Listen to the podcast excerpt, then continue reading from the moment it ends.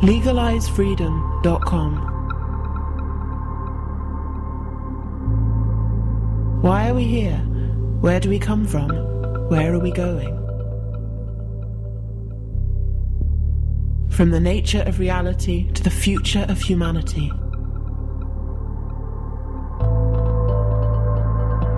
Beyond politics, poverty, and war. legalizefreedom.com.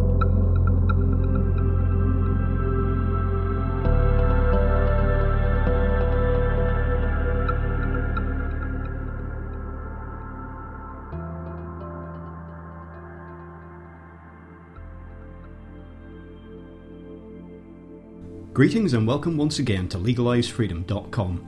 I'm your host Greg Moffat and my guest today is Brian Czech, who joins us to discuss his new book, Supply Shock Economic Growth at the Crossroads and the Steady State Solution. Politicians, economists, and Wall Street would have us believe that limitless economic growth is the holy grail and that there is no conflict between growing the economy and protecting the environment.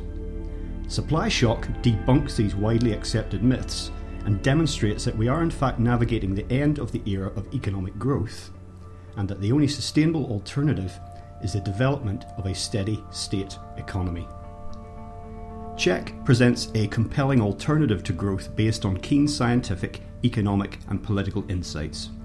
These include the trophic theory of money, the overlooked source of technological progress that prevents us from reconciling growth and environmental protection, and bold yet practical policies for establishing a steady state economy.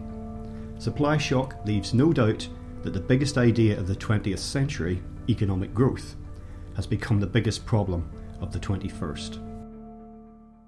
Hello and welcome, Brian, and thank you so much for joining us today on legalizefreedom.com. Thank you, Greg. Now, today, Brian, we're going to discuss uh, your latest book, which is called Supply Shock. But um, perhaps before we do that, just for those who uh, don't know, it's worth mentioning that you're the founder of the Centre for the Advancement of the Steady State Economy, and this is the leading organisation promoting the transition from unsustainable growth to a new economic paradigm. So, before we get into the details of the book, perhaps you could just lay out, for those who are new to this, a few of the core concepts behind the idea. Well, uh, the steady state economy, I think, is best understood by uh, starting with re- reminding ourselves of what economic growth is. Economic growth is simply increasing production and consumption of goods and services in the aggregate.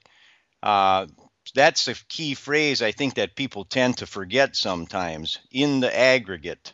So it's not just uh, uh, the growth of the solar panel sector here while the oil sector is declining there. You know, that might or might not be part of a growing economy.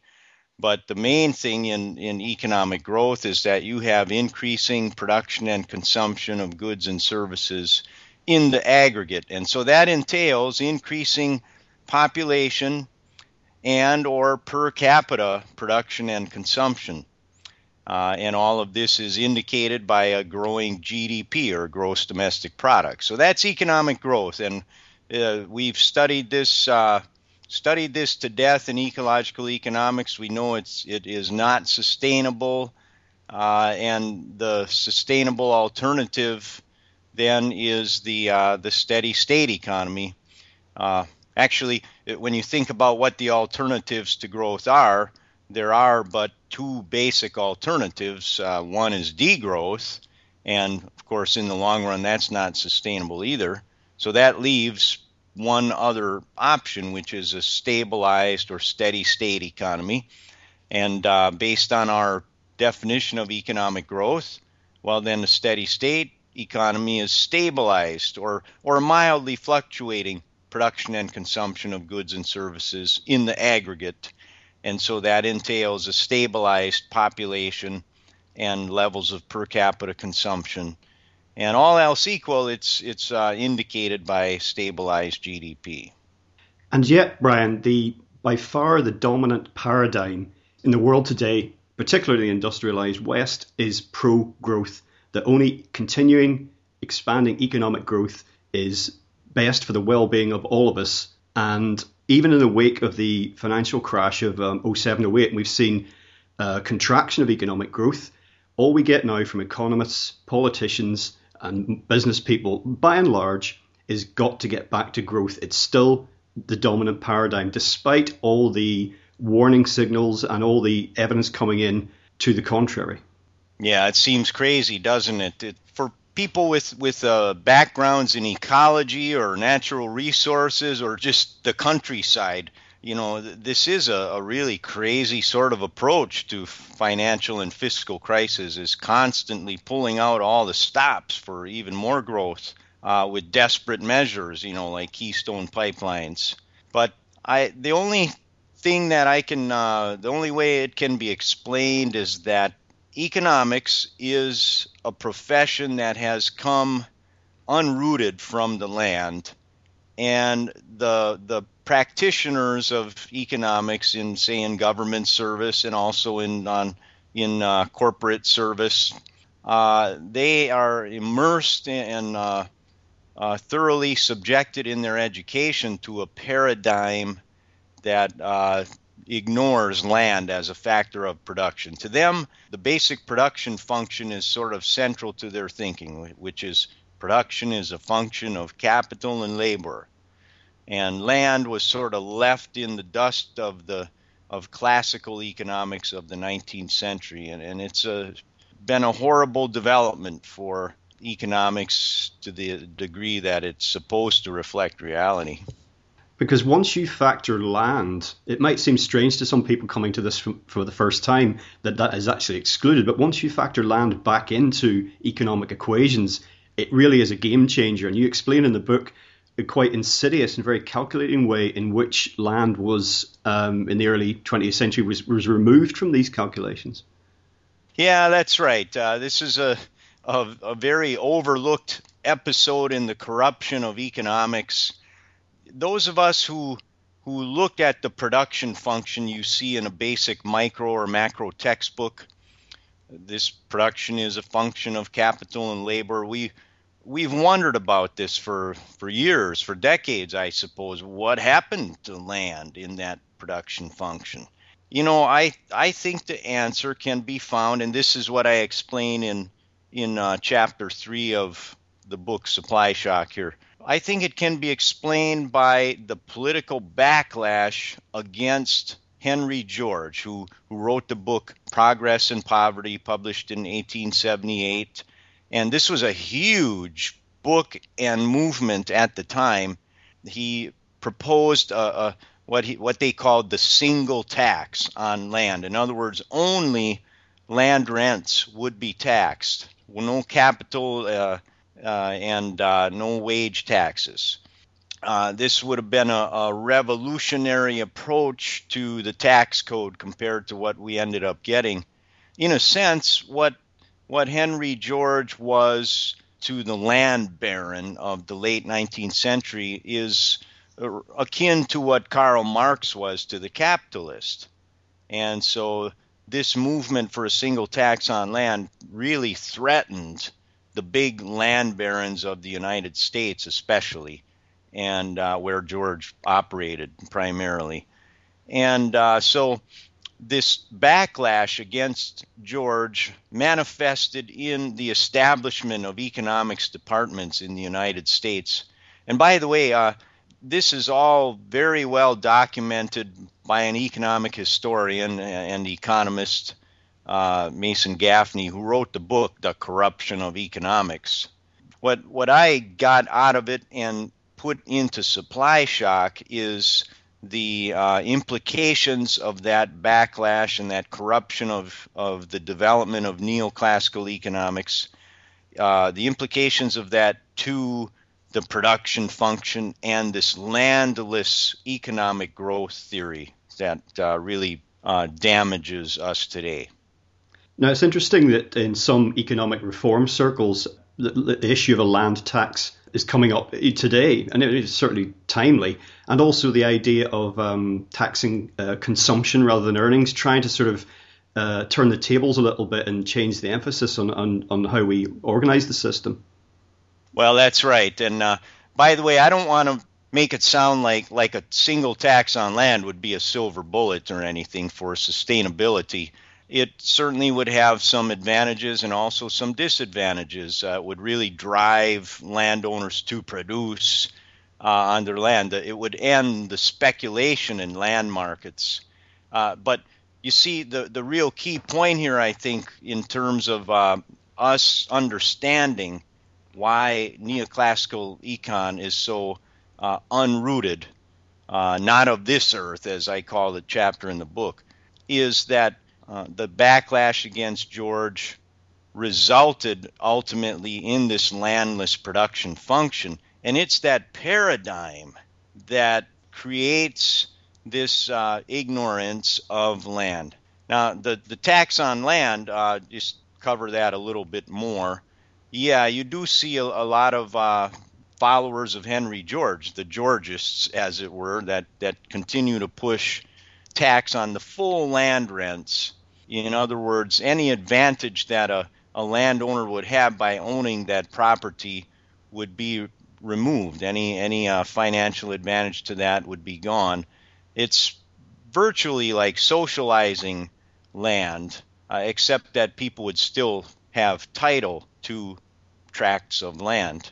But once again, I, that does have a lot of advantages in terms of social justice and would solve a lot of problems. When it comes to, however, the establishment of a steady state economy, that would not be a panacea. It, it probably would uh, be roughly neutral in terms of uh, assisting in the establishment of a steady state.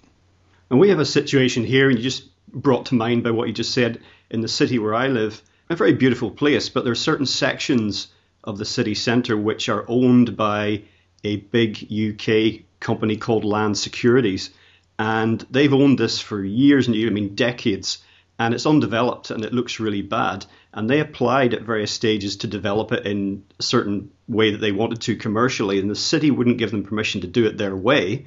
So they basically raised the middle finger and saying, fine, we'll, we'll just let this sit here and rot yeah, well, the middle finger would sure drop if if uh, there had been the Georgist tax on land rents.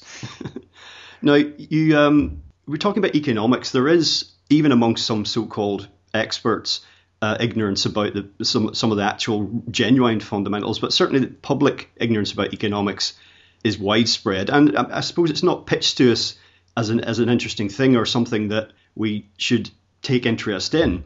In fact because it's so detached from reality, it seems very esoteric to us. I mean, I was taught, for example, I did economics at, at high school, and I was taught that a world of unlimited wants, unlimited goods, unlimited services was not only possible, but it was desirable.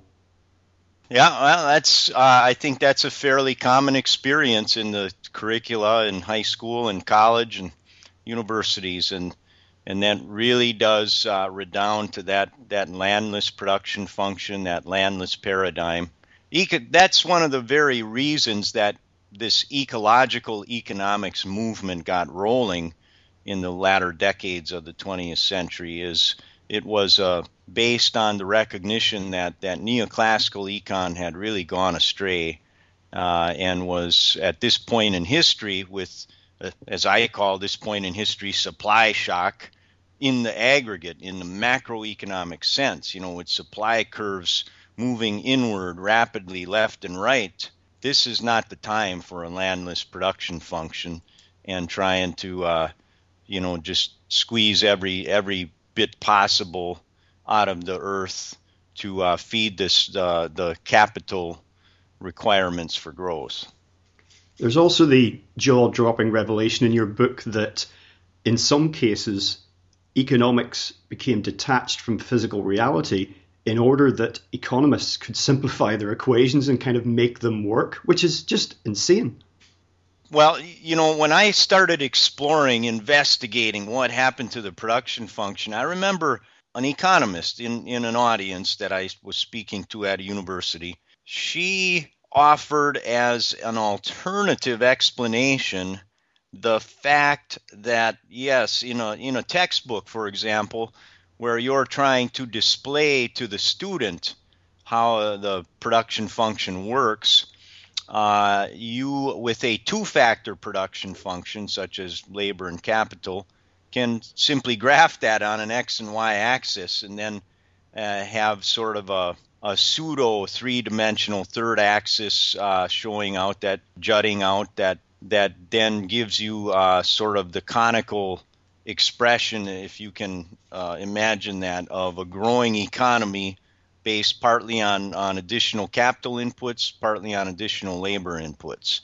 Uh, but you cannot take on a, another factor of production. That would make it three dimensional, which you can't express in a textbook. So I I don't know. I, I reject that explanation on the grounds that it's always labor and capital that are the two left standing the two that are used if if there if neoclassical economics was rooted in reality and in the natural sciences why then you would have several chapters that would with the different uh, combinations of the factors of production and you know the the different graphs and, and as well as the lengthy discussion of all three of the basic factors and the various uh, you know tangents to them now, it's one thing to come to terms with the idea that endless economic growth uh, needs to come to an end, but another wrinkle in this is that it can't be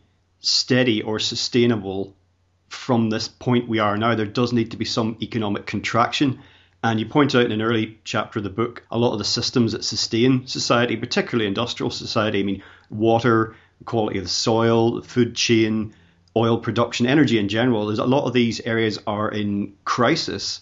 And this is telling us something about, you know, the perpetual growth model. But the idea of economic contraction, even relatively modest to, to try and get to a sustainable point, that's a, a very tough sell. Uh, mm. When you appreciate the fact that politicians can't even contemplate the end of uh, endless economic growth, never mind talk about sustainability. And uh, at CASSE, that's the that's how we pronounce our acronym for Center for the Advancement of the Steady State Economy. It's sort of, sort of a motto in the background that we have is one paradigm shift at a time. Uh, because you're right, it's a it's a tough enough sell to pitch the conscious, conscientious, and, and intentional stabilization of GDP and the size of the economy, much less to slam it from slam the gears from forward to reverse on a dime and, and start intentionally contracting the size of the economy. And, and, and furthermore, in the long run, it is the steady state economy that's the only really sustainable option uh, for maintaining a human economic system. So, you know, we recognize at CASSE, we're very much uh, collaborating with the degrowth movement, uh, which you probably know about uh, more than I do in Europe. La décroissance, they, they call it, I guess, in France. Pardon my bad French. But, uh, you know, I've been to some of their conferences, and they're very much on board with, with what we're doing with our position on economic growth that recognizes that there's a limit to growth, there's a a fundamental conflict between growth and environmental protection, and that the onus at this point in history is really on the, the wealthiest countries to commence ratcheting down their growth rates, and then ultimately, probably, yes, uh, going through some contraction so that other really truly poverty stricken countries that truly do need economic growth for a decent standard of living uh, will have the capacity considered in the global context to do so. One of my pet peeves, something that uh, I take great issue with, is in the, the the black magic of the money markets. I mean, all the sort of speculation that goes on there, but particularly with derivatives. And derivatives are bad enough, but when they're resource based, this, it seems to me, causes incredible distortions in price, and uh, this really affects these markets. Now, some claim, you know, the idea of futures, I can see how useful that could be, but derivatives in themselves do seem to be a terribly insidious effect overall. Yeah, well, they they create this illusion that there is no limit to growth because you can, if if you're uh, into that sector, be making money with seemingly nothing happening except you know, uh, new calculations and and new uh, winnings in your gamblings, if if you will. It's like being in a casino, but it, it is an illusion if you're thinking that everyone in that casino is going to be making more and more money. The winners in derivatives uh, are countered by losers in other derivatives and other uh, money markets. And meanwhile, Greg, you know, this it just doesn't reflect at all what's going on in the real world uh, of the earth and the agricultural and extractive sectors that are the foundation of the real economy.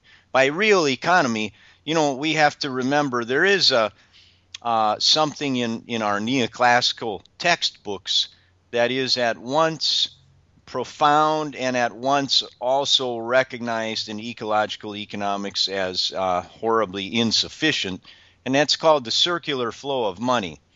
Remember that thing? It's you know you've got the real the flow of real goods and services going in one direction in a circle. In the most basic diagram, you see it flowing between the firms and the households. You know, showing your capital and labor. And in the other direction, you've got the the money flowing for the acquisition of these uh, goods and services, producer and consumer goods and services. This is a real profound diagram in the sense that it's, you bet, that monetary sector has to and does ultimately reflect the real sector. But when you start having crazy uh, games with uh, in the money markets with the derivatives and so forth, that money supply, the money, uh, the circular flow of money begins to expand outward and outward, and it's uh, it's as if it is leaving planet Earth, and that's exactly what it is doing. And then it can't that can't be sustained, and it bursts, and it, if you will, comes back down to Earth. And so uh, that's pretty much explains in a nutshell what what's happened uh, with recent financial and fiscal crises. Have you looked at the, the issue of high frequency trading? This is basically where computer software is used to trade stocks and they can make buying and sell decisions in you know milliseconds because I was listening to something on this yesterday and it seems that's another sort of piece of evidence for how, how detached from reality uh, economics and, and money markets have become these methods, computer based methods to uh, be able to capitalize, if you will, instantly on a shift uh, in prices and so forth, why I guess you can kind of envision that as a lot of roughly analogous to a sunspot activity on the surface of that circular flow of money. Uh, it's all kinds of little disturbances, but once again, it's got no reflection of what's truly happening. It's certainly not in a macroeconomic way now. It doesn't have the level of activity, the number of times the numbers get crunched and transactions occur with this computerized stock buying and selling. That had, in no way reflects the amount of real economic activity. I hope everybody can see right through that. Uh, so if people are pitching that as some way to continuously grow the economy and, and make more and more money without using more and more resources, well, they're going to be sorely disappointed. Now, the politicization of economics is a major problem. And in America, particularly, not so much in Europe, but in America, the issue of corporate funding of politics, quite often by the back door, it has a major, major effect on how the system runs. And of course, we have to. Economics also has emotion involved in it, and when you put that all together, it really creates a very distorted result. Yeah, well, that's for sure, and you know that's why the once again we go back to the wisdom of the classical economists of the 19th century. You know, before there was a field of study called economics, those classical economists referred to their their area of study as political economy, uh, demonstrating in one swift phrase the inextricable nature of politics and economics. And you know you can see this when you when you look at the very definitions of the basic conventional definitions of economics and politics. They're virtually synonymous, except that the with the definition of economics, you know, it doesn't really put the emphasis on the social aspects of the allocation and distribution, the allocation of the means of production and the distribution of wealth. Whereas in politics, the basic definition is who gets what, when, and, and how. So these are inextricable systems. Uh, and so, of course, politics plays a, a major role in economic affairs and, and vice versa. Now, what a lot of people don't take into account, perhaps because they don't realize it because they're not being told this by the media or by their mainstream politicians, is that GDP, gross domestic product, includes lots of bad things. It's basically just a crude measure of economic activity. So, say, for example, you have a, a bird flu epidemic, uh, then all the vaccines to treat sick people, all the ambulance journeys, all of that will increase GDP, but could hardly be claimed to be a good thing. And of course, the GD, GDP figures are manipulated uh, to some extent anyway, and they're really of limited use. There was that famous quote you're probably aware of from Bobby Kennedy, who basically said that, you know, summed up by saying that GDP really doesn't measure anything that genuinely contributes to human well being or happiness. I, I think we have to be a little bit careful on this subject because it's true that, uh, for example, if you're spending money on uh, in the hospital, uh, it's a negative experience for the patient to be there. But of course, if there is a cure provided, or a, you know that that is a good thing. There's no doubt about that. So in GDP, there is a, real mix of good and bad things that are all crunched up in into the big number. But I think the real use of GDP for our purposes in this subject of sustainability and moving away from unsustainable growth to a sustainable, steady state economy is, is pretty easy to grasp. It, it is that GDP cannot continuously grow. It has got to stabilize at some point. You know, there are some in the ecological economics movement, good friends of mine and colleagues, that would prefer to simply eliminate GDP entirely to you know on the grounds that well then you would take away the focus of continuously trying to grow that thing and, and therefore growing the real economy. Uh, but on the other hand, I I feel that uh, GDP is it's in there for good, certainly for a long time to come. But let's start interpreting it differently. It's sort of like, oh, I, I like to use the metaphor of, of the obese patient. If you're a doctor, you've got an obese patient. That patient needs to stop gaining weight. The last thing you're going to tell that patient to do is to throw away the scale. In fact, at this point, that patient needs the scale more than, than he or she ever has. They need to monitor that weight very closely. So when we've got a, a 70 some trillion dollar global GDP, and we know that a sustainable global GDP is, is probably closer to 40 some trillion, why we better keep measuring it and but interpreting the results with more and more alarm. And meanwhile, we've got to start using a, a, blood pressure cuff and a stethoscope in addition to the scale to get other measures of, of this patient's health so that we can, you know, assess when we're doing the right and wrong things for the big patient, you know, the economy, the people of the nation, the people of the planet.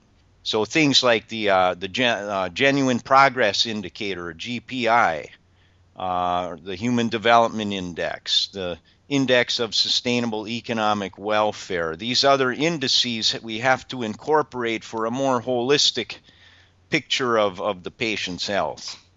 You also get into the issue of green growth, so called, uh, which is kind of a, an oxymoron. And most public facing corporations these days have got some kind of green policy, perhaps a, you know, a green department, green officer, green page on their website. And I was on the website of Mall of America the other day and I was looking at their green credentials. And the main thing they were talking about was the sheer volume of stuff they were recycling and that this actually was c- contributing to their green credentials. But the logic there is basically that the more stuff is consumed at Mall of America, the more recycling they can do. Therefore, the greener they are. well, that brings up a whole other dimension of green, sort of like uh, uh, gagging green. Uh, that's embarrassing that uh, we would have places like that in this country or anywhere that would be uh, trying to pull the wool over our eyes that that uh, ridiculously. Technical development and innovation is an important aspect of growth, uh, but there has been evidence now for some time that the rate and number of new innovations is declining. You know, the everyday perception is that technology continues to advance and more technological wonders are coming along every day. But really, there's I think we have a misplaced faith in the ability of technology to solve every problem, and particularly to facilitate never-ending growth.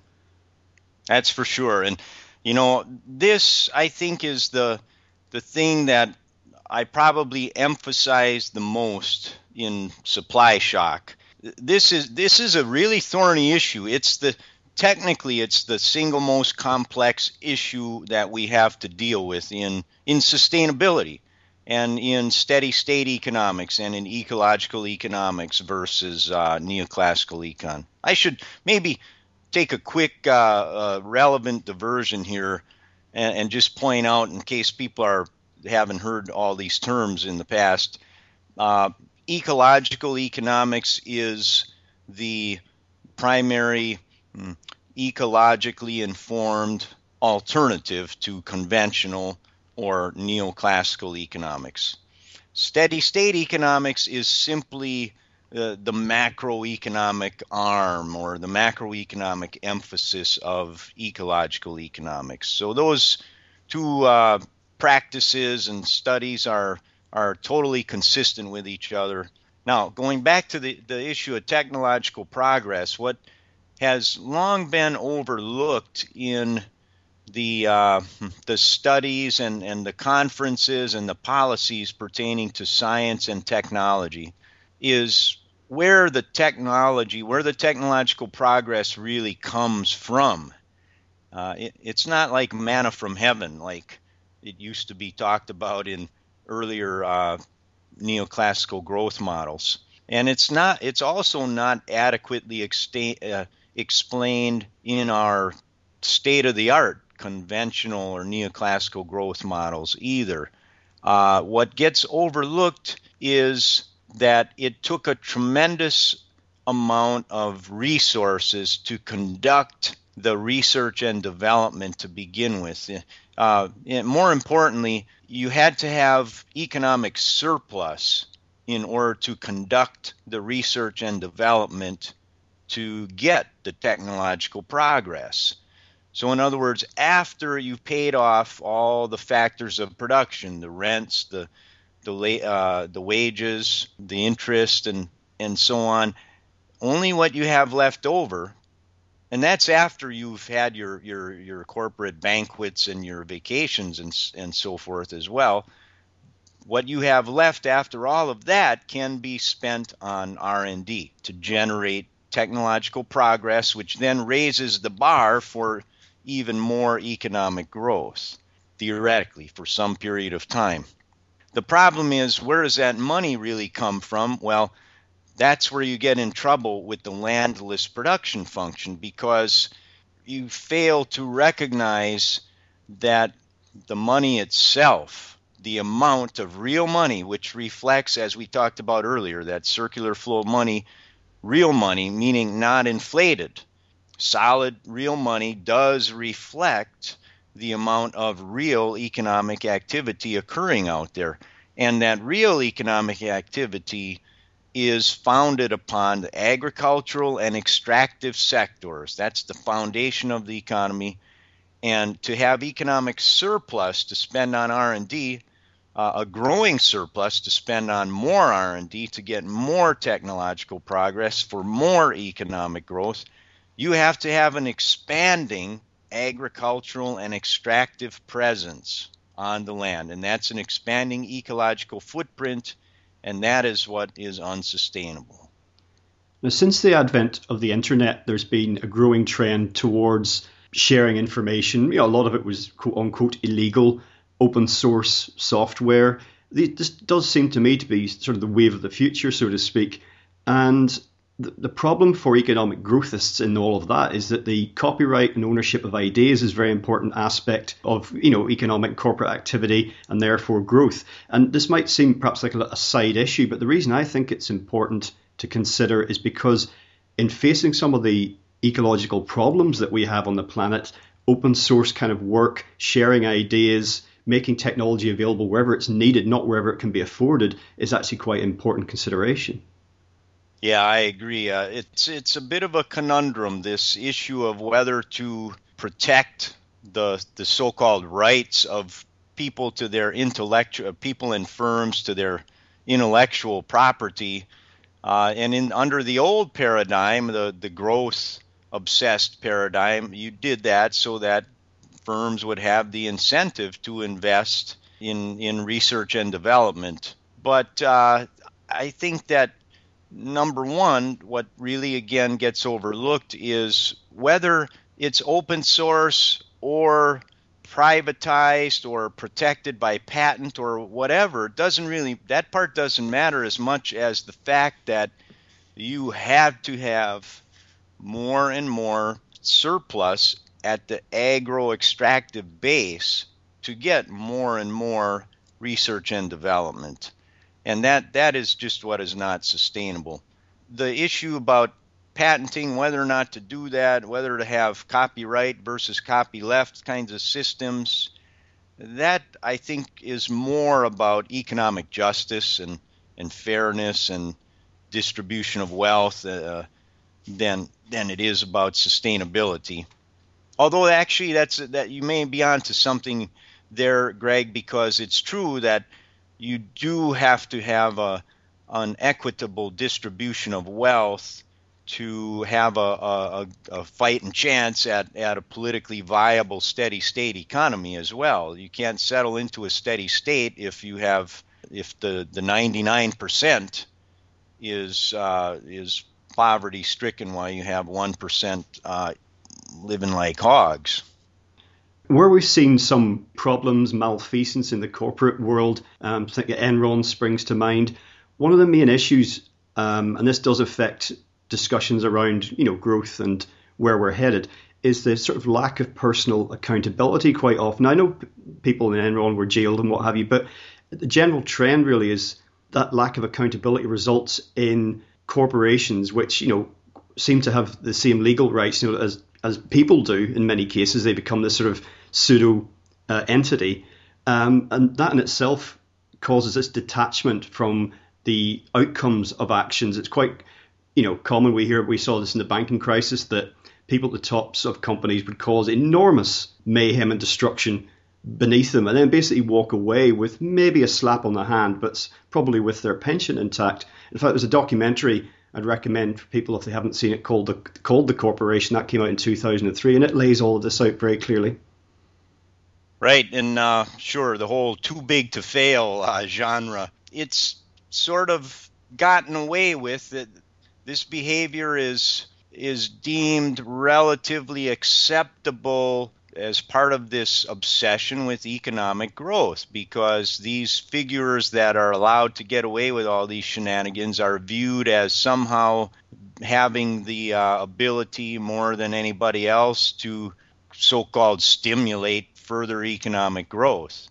That attitude itself, that opinion, that that conclusion is is way off base because they don't they don't have that capacity. That in fact, it's the opposite. At this point in history, not understanding supply shock, they are the last ones that are going to help us out in the real uh, sense of of economic health.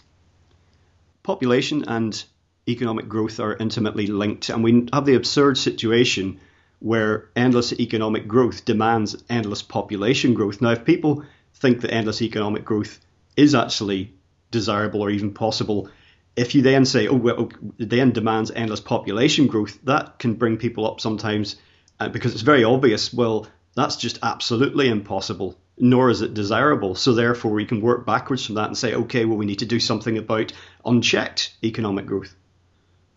Yeah, uh, you're really on to something there. And this is where you get some interesting um, sectors in the economics profession showing up because in conventional economics, neoclassical economics, you do have this growing recognition that, well, okay, we for many years now have recognized that population growth is required for for economic growth. But but wait a minute, even, despite the claims of pop economists like Julian Simon and, and so forth, we can have perpetually growing population, can we? So what these what this one little sector in, in the economics profession has tried to develop or establish in principle is that oh wait a minute we can have economic growth with a stabilized population. We just have perpetual growth in per capita production and consumption of goods and particularly services. Well, once again, it's just it's not at all rooted in the reality of what is required for perpetual production and consumption of goods and services. Uh, you know, you've got the land as a key, the key, the real key and factor of production in the sense that it's uh, labor and capital that combine to convert, to transform natural resources on the physical space that these operations are allotted. You know, what I'm getting at there is land is is is a factor of production both in the sense of it's a it's a space. You have to have some space to to produce and consume, right? But also it's the natural resources from that space that you bring into the production process, beginning with the most basic ones like water and oil. You know, they they have uh, gone barking up the wrong tree. On there's so many. There's analysis of so many trees in neoclassical econ without seeing the forest, and this is just another example of that. I'm sure this would be an immensely complex calculation, but do you, does anybody have any idea what sustainability for 7 billion people would actually look like? You know, does, can everyone have a car? Can everyone have a fridge? Can everyone have air conditioning? Can everyone have a bathroom they don't share with anyone else? You know, does everyone even have a sewage system? It's just, it seems impossible to envision. Yes, it does. And it's, uh, it's it's frustrating for those of us in ecological economics because you know we're not funded to the hilt like neoclassical economics departments are and so we we can't get around to every research topic but to the degree that this issue is studied it's it's studied usually uh, under the rubric or with the framework of a, a, method called the ecological footprint where you know you do uh, ascertain the amount of acreage required for a certain uh, level of, of economic activity. And uh, the there is a reasonably well developed literature and, and uh, art to this at, at this point as and science. And uh, the indications are that, for example, as I recall, if everyone on the planet consumed as the average American consumes, it would take something like 23 planet Earths. So that's how far beyond sustainable the American consumption uh, level is. And so your question about whether or not people could have everybody could have those various things you listed, nobody's got the answer to that. There certainly isn't an omniscient ecological economist, much less neoclassical economist so we don't know that. But uh, what we do have are indicators left and right of ecological unraveling. You know, we've got a burgeoning list of threatened and endangered species in the U.S. and around the world. That's a clear set. These are like canaries in a coal mine dropping left and right. Uh, if that doesn't tip us off that we're going beyond a sustainable level of economic activity, I don't know what else could. Now, I mentioned earlier the issue of emotion coming into economics, and kind of parallel with that, it seems to me that one of the big issues that human beings face when confronting all these issues is actually psychological. It's not so much that we couldn't change the way that we live, and we could probably live better as a result, but we have a psychological barrier which has wedded us to a certain a particular paradigm. And as we know with human psychology. It's a, our brains are are rats mazes, and it sometimes can be very very difficult to to get a rational outcome when you factor in human emotion. That's a real challenge. I to the degree that that we can't uh, develop rational policies to to deal with real problems. Uh, that's not something that that would be limited, I suppose, to sustainability matters, but it's a it's definitely a problem in in a lot of uh, policy issues. Certainly see that in the U.S. with a number of issues. Uh, so I think that to the degree we recognize that there's a lot of emotion that comes into this, and if we're if we have endeavored to advance the steady state economy as a policy goal, we do have to connect then with uh, with these emotions. And we need to point out, for example, that we're not talking about tree hugging here. You know, we're not talking about establishing a steady state economy just to stop endangering more and more species. I mean that that's part of it, of course. But what we're really talking about is not pulling the rug out from our own kids and grandkids. And if that doesn't get to the emotions of people when they look at their own kids and their own grandkids, well, then I guess there would be not much hope. And also, it strikes me that if we could bring an end to, or as close to an end as we can get to the cycle of boom and bust, we'd all be a lot better off. Because so much, you know, some people win, of course, in boom times, but so many people across the board lose in bust. We saw that in the with the financial crash, you know, that's ongoing actually, which I mentioned earlier. And but despite the contraction in economic growth since then, income equality is actually still on the rise. Wealth is becoming concentrated in fewer hands, and the liquidating class, as you called them, they're already in some parts of the world effectively paying security forces to suppress dissent against the situation. And I was reading the other day that in the US, anyway, luxury brands such as Porsche and Rolex are doing better than ever. Well, that's not a good sign. Uh, yeah, this the paradigm shift to move from growth to a steady state certainly is uh, something that has to occur far and wide, not just in the policy making circles of the Fed and and Congress and so forth. Yeah, you mentioned that this this term, uh, the liquidating class, because I think that there is a latent attitude of people around the world, including Americans, against such uh, raunchy kind of consumption le- levels.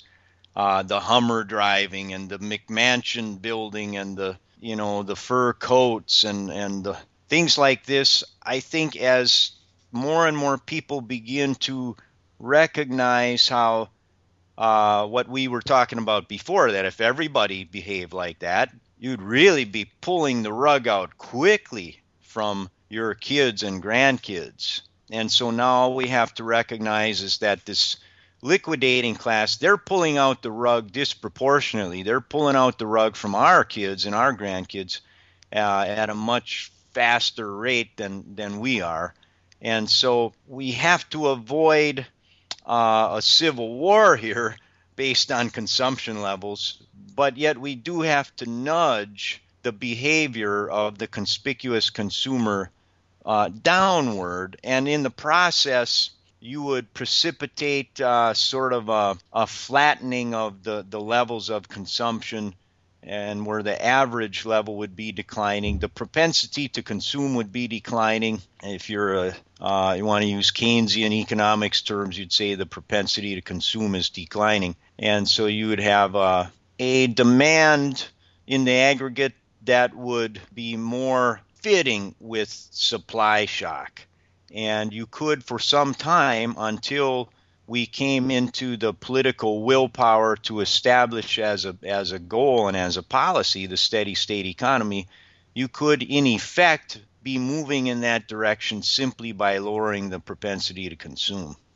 Well, you also point out in the book that sustainability uh, humans on the earth. It's, not an unprecedented state of affairs. In fact, if you look back across you know millennia, it appears to be the norm. And many indigenous societies, even today, live in a sustain, sustainable fashion.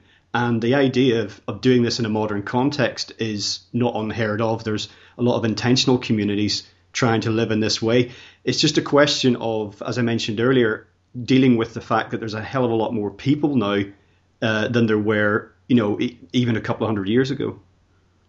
That's right, and I think uh, what a lot of folks in the um, in ecological economics would attribute the difference between those millennia of relatively sustainable tribal cultures to the horribly unsustainable situation we've encountered now is oil, the development of the industrial uh, fossil fueled economy, because that is, you know, what has enabled us to extract resources in a way that was never possible under tribal cultures. It wasn't so much the the difference between a tribal system, uh, tribal social system, and these uh, modern systems of political economy. It was more uh, having to do with the levels of technology being um, employed at, at each at, at, these respective periods in time. Now, of course, you know there are those uh, who study complexity theory and so forth that would make the point, and this is this is fine. It's a fine point that you wouldn't have these highly complex governments and systems of political economy in general without that tremendous amount of energy surplus that you do have when you learn how to use fossil fuels and start burning them up. But as we liquidate these fossil fuels, you know, liquidate the stocks of coal and, and petroleum, why that then points to us having to accept a gradual simplification of some of our governance and letting go of some of the, the policies and government programs. This, by the way, I'll say one last thing about this. This points to a natural connection of our movement in steady state economics with what you might consider in the U.S. at least what you would consider the the right on the conservative on, on, the political spectrum. You know, conservatives uh, against big and fancy government. I, I want to point out in general, in fact, that the move toward a steady state economy is has connections all along the political spectrum. It's absolutely not a, a leftist or a rightist or a center. It's pretty much apolitical, but we do have obvious uh, connections with the uh, the desires and the emphases of you know political operatives all along the spectrum. Um, thinking about the future and different ways of other different ways of doing things, are you familiar with the blue economy concept uh, by Gunter Pauli, which is basically a zero waste economy in which it would actually be could potentially do a lot for employment because it would be a lot more human labor intensive. Well, I uh, certainly, as you know, having read Supply Shock, I'm certainly an, an advocate of uh, the. You know, it's a it's a nasty sounding phrase. I'm afraid for a lot of people that labor intensification. But we should point out what we mean by that is putting people back to work in meaningful jobs. Like in the United States uh, during the Great Depression, one thing that that moved it back toward a steadier state was the establishment of the Civilian Conservation Corps, where uh, young people were hired to do really very meaningful work, uh, construction of uh, infrastructure and buildings uh, in places like national parks and national forests that we still see standing today and take great pride in. Uh, you know, pride of workmanship. That's labor intensification. It just means uh, we, we have real jobs, not flipping burgers in McDonald's as much as creating things from the natural resources that are durable and lasting in a steady state economy. Okay, in closing, Brian, just to go out on a positive note, if we're to roll back from the precipice, so to speak, that we're facing across energy, environment, economy, basically you describe how we can seek a prosperous way down from this because it's not really about giving things up, about losing things, about suffering. It's about actually finding a better and more sustainable way to live, to just make our peace with the planet, so to speak, and thinking about future generations, how things can be put in place so that they can have the sort of you know decent lives that, that many of us have enjoyed, and the people who are not having decent lives right now can live better as well. And I see many positive developments out there, one of which is, is certainly the rise of localism, because in my mind, anyway, economic growth is very much tied in with globalization, and we're seeing globalization in some senses going into reverse. Yes, uh, there we should go out on a positive note, and at the same time, I don't want to be viewed, and I don't want to steady state economics to be portrayed as either optimistic or pessimistic. It's a very realistic approach because it is so based in the real sectors, which uh, then are based on the land. And uh, one positive aspect, however, of the reality is that we wouldn't have to, to give up a lot to move toward uh, a great degree more sustainable in places like the United States because right now there's a lot of fat in the economy. I mean, you move around the landscape, you will see things like uh, artificial waterfalls in Las Vegas, Nevada. Uh, you know, where that just doesn't fit and it's totally unnecessary. And those kinds of things can be weeded out. The Hummer driving, the NASCAR racing, the you know going around in circles as fast as you can, using up as much oil as as uh, that takes, and as well as the uh, you know the smorgasbord of chemicals that go into that whole sector. Uh, we have these things that can be weeded out with really very little impact on the health and uh, with a positive impact on the health and happiness of people at large. Uh, and it, when you go around the planet, you see other major pockets of these kinds of fats, if you will, that, that can be dealt with first. The place, the Dubai's of the world, for example. So there is a starting point to this that wouldn't have a major impact on the standard of living of the 99.9%.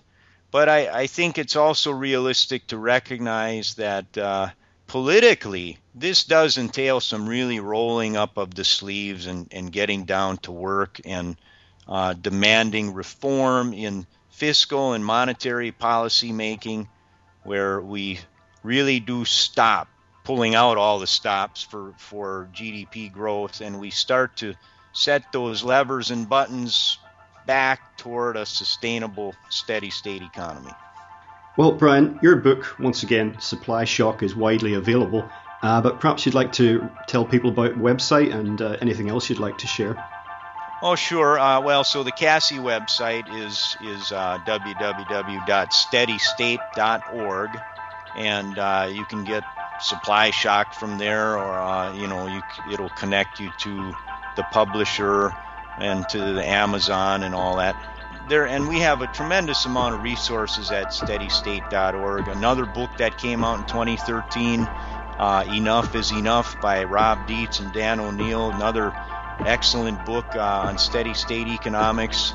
We've got links to a lot of herman daly's original works in steady state econ.